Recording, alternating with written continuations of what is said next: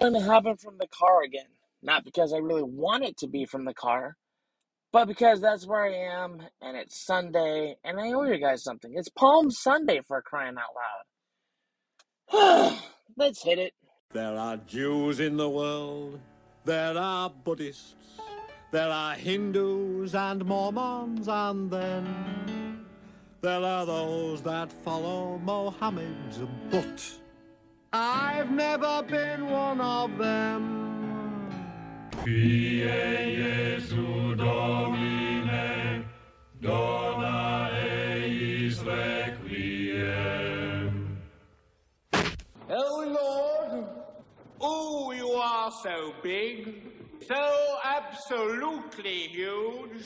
Do you think maybe he's compensating for something? Jesus fucking Christ. Yeah. What did we learn? I don't know, sir. I don't fucking know either. Today for Palm Sunday, I really kind of want to talk about something that's on my mind. Kind of hit me last week. Do you think places have memories?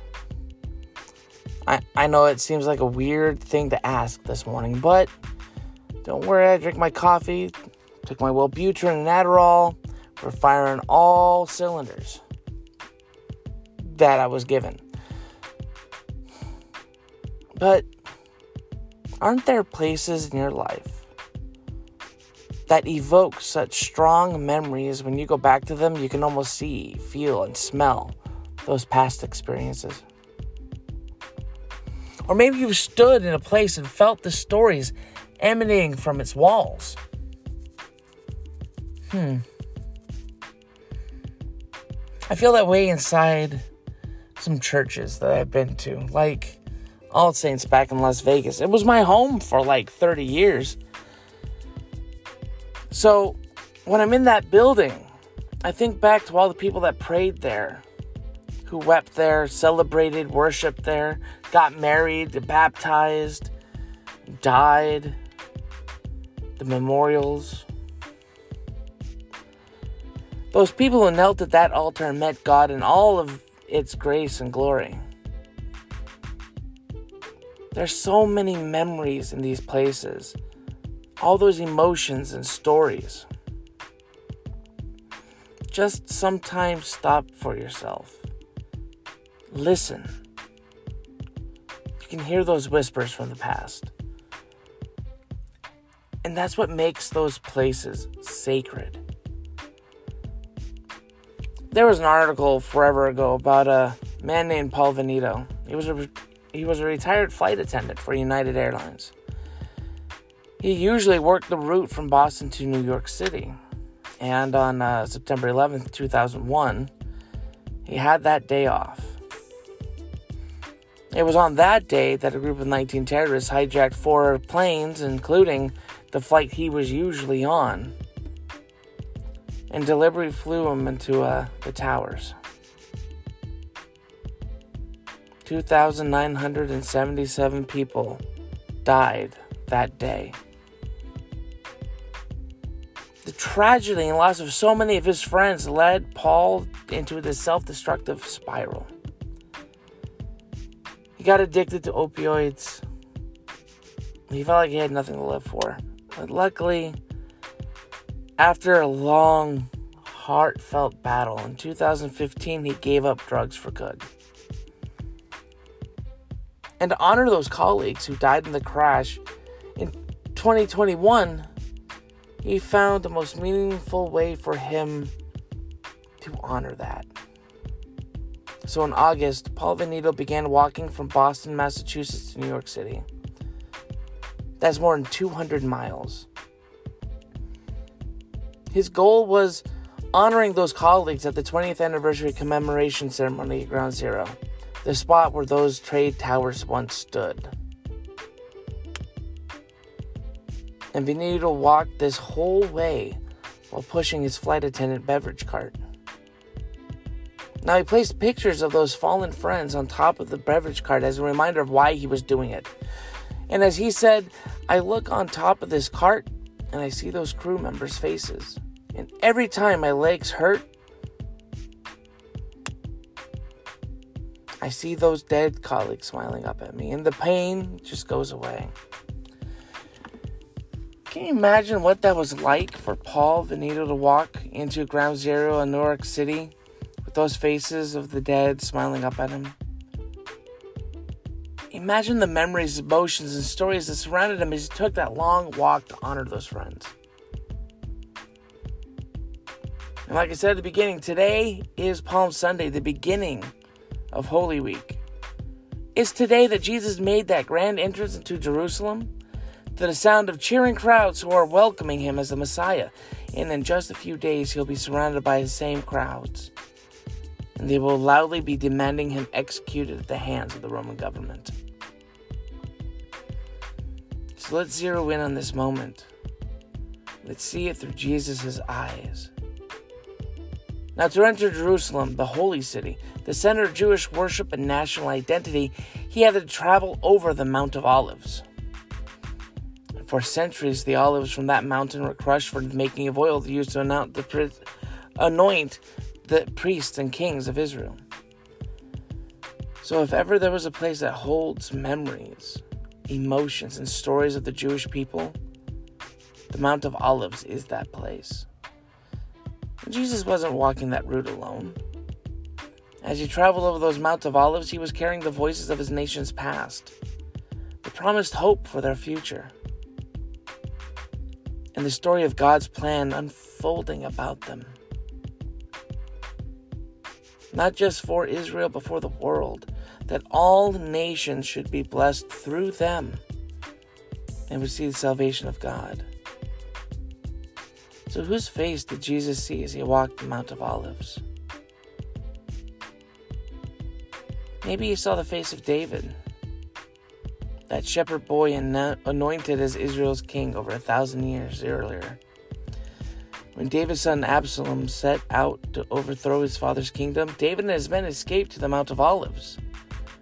In 2 Samuel 15, we see that tragic picture of King David and his men weeping as they climb to the mount for safety. He'd been the hope of the nation. Now that kingdom was threatened and he was running for his life. And it was at this moment that David stopped to pray on the side of the mountain. A long time ago, a journalist was interviewing a single mother who lived in a tar paper shack in Louisiana. She had raised eight children by herself, provided for them, and made sure they all got a good education. The journalist, filled with admi- admiration for this woman, asked her what kept her going during those long years she worked so hard to feed and clothe and educate those kids. The woman simply replied, I saw a new world coming. How beautiful is that? I saw a new world coming. That woman, poorer than poor, raising those kids alone, caught a vision of a better future, and she committed herself to making that vision a reality. I wonder if, as David wept and prayed on the Mount of Olives, he saw a new world coming. I wonder if he caught a vision of this day when God would send the Messiah, the King of Kings, the Lord of Lords, up into this mountain to restore the nation of Israel. As Jesus traveled the Mount of Olives on his way to Jerusalem, he carried the hopes of restoration with him.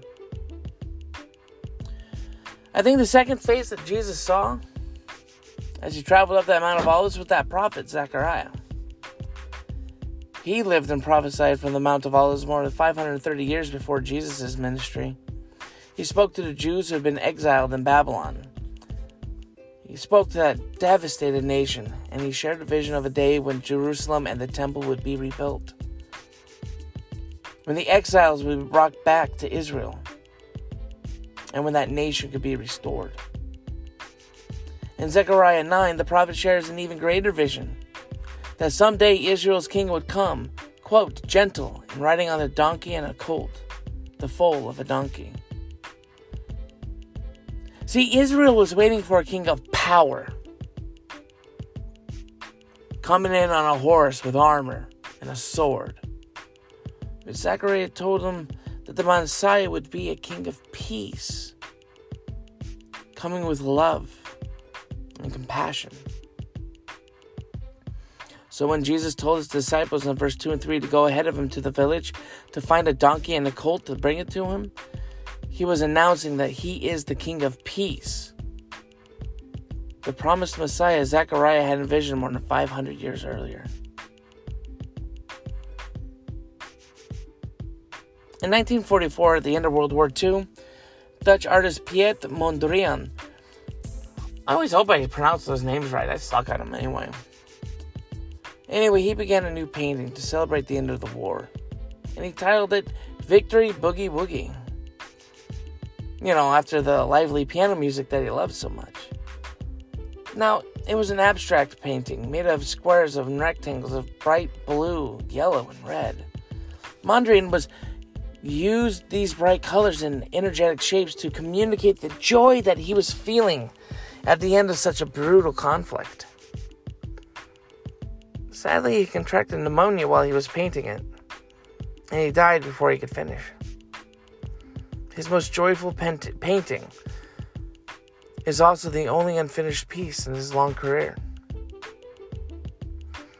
See, Zechariah, like all the prophets before and after him, never got to see the promises of God fulfilled in his lifetime. He spent his entire life pointing to a future that he would never get to see and he's buried on that Mount of Olives. And in his last recorded prophecy in Zechariah 14, he announced that one day the Lord would stand on the Mount of Olives and he would be king over the whole earth.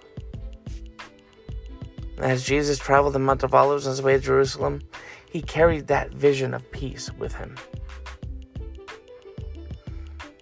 And finally, as he traveled up that Mount of Olives, I think Jesus saw before him the faces of the entire nation of Israel, all of humanity, waiting on the promise of God's salvation and peace. I mentioned that Zechariah was buried on the Mount of Olives. Well, to be honest, for 3,000 years, devout Jews have been buried on the sides of that mountain. In fact, it's the largest and most important Jewish cemetery in the world. Some of the most prominent names in history are buried there. And one reason that the Mount of Olives is so important as a Jewish cemetery is that ancient Jewish prophets prophesied that the dead buried there would be the first to rise at the resurrection. As Jesus entered Jerusalem, a large crowd shouted, surrounded him, and shouted, Hosanna to the Son of David! Blessed is he who comes in the name of the Lord. Hosanna in the highest. See, Hosanna means save us. And these words the crowd shouted come from the 118th Psalm. It's a greeting that would be used to welcome the Messiah when he came. The people of Israel expected Jesus to become their conquering king who would save them from the power of Rome and restore that kingdom of Israel. We can understand their need and their excitement. The cry of Hosanna was a shout to praise God. We will finally be delivered from the injustice and oppression of Rome.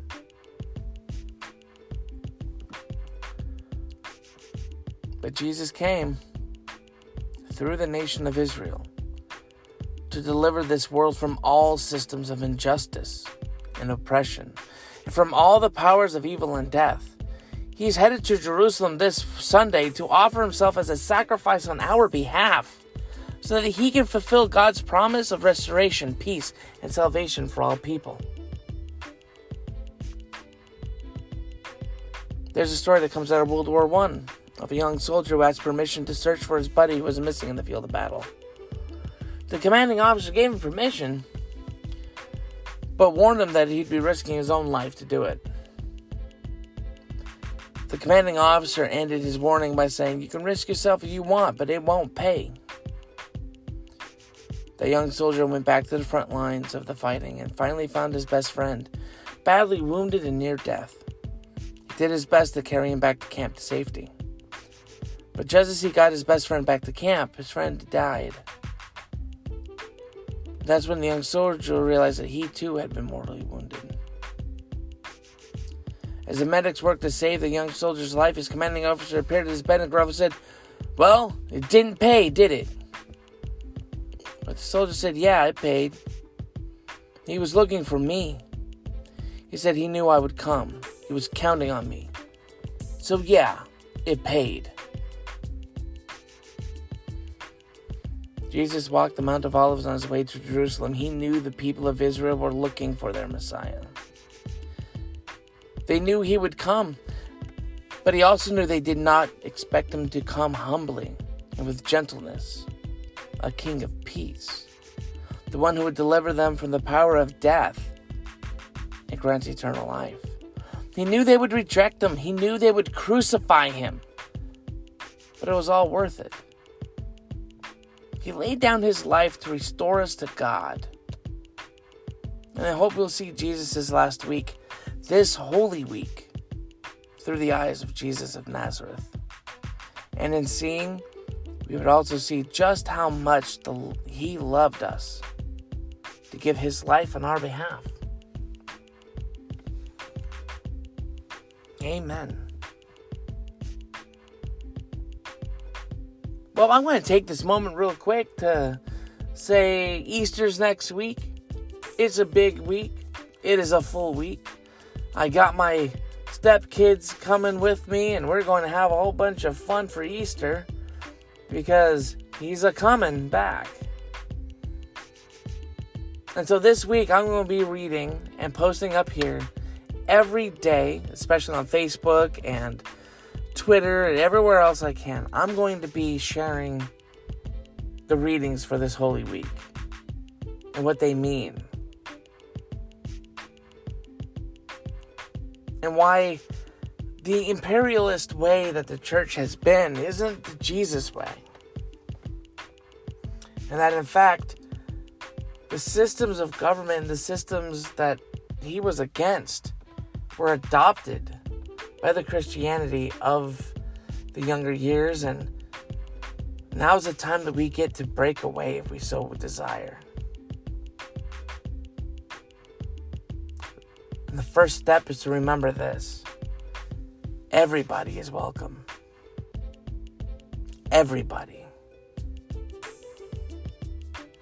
So I love all of you. Take care. Take care of each other. And until next time. Peace out, you fuckers.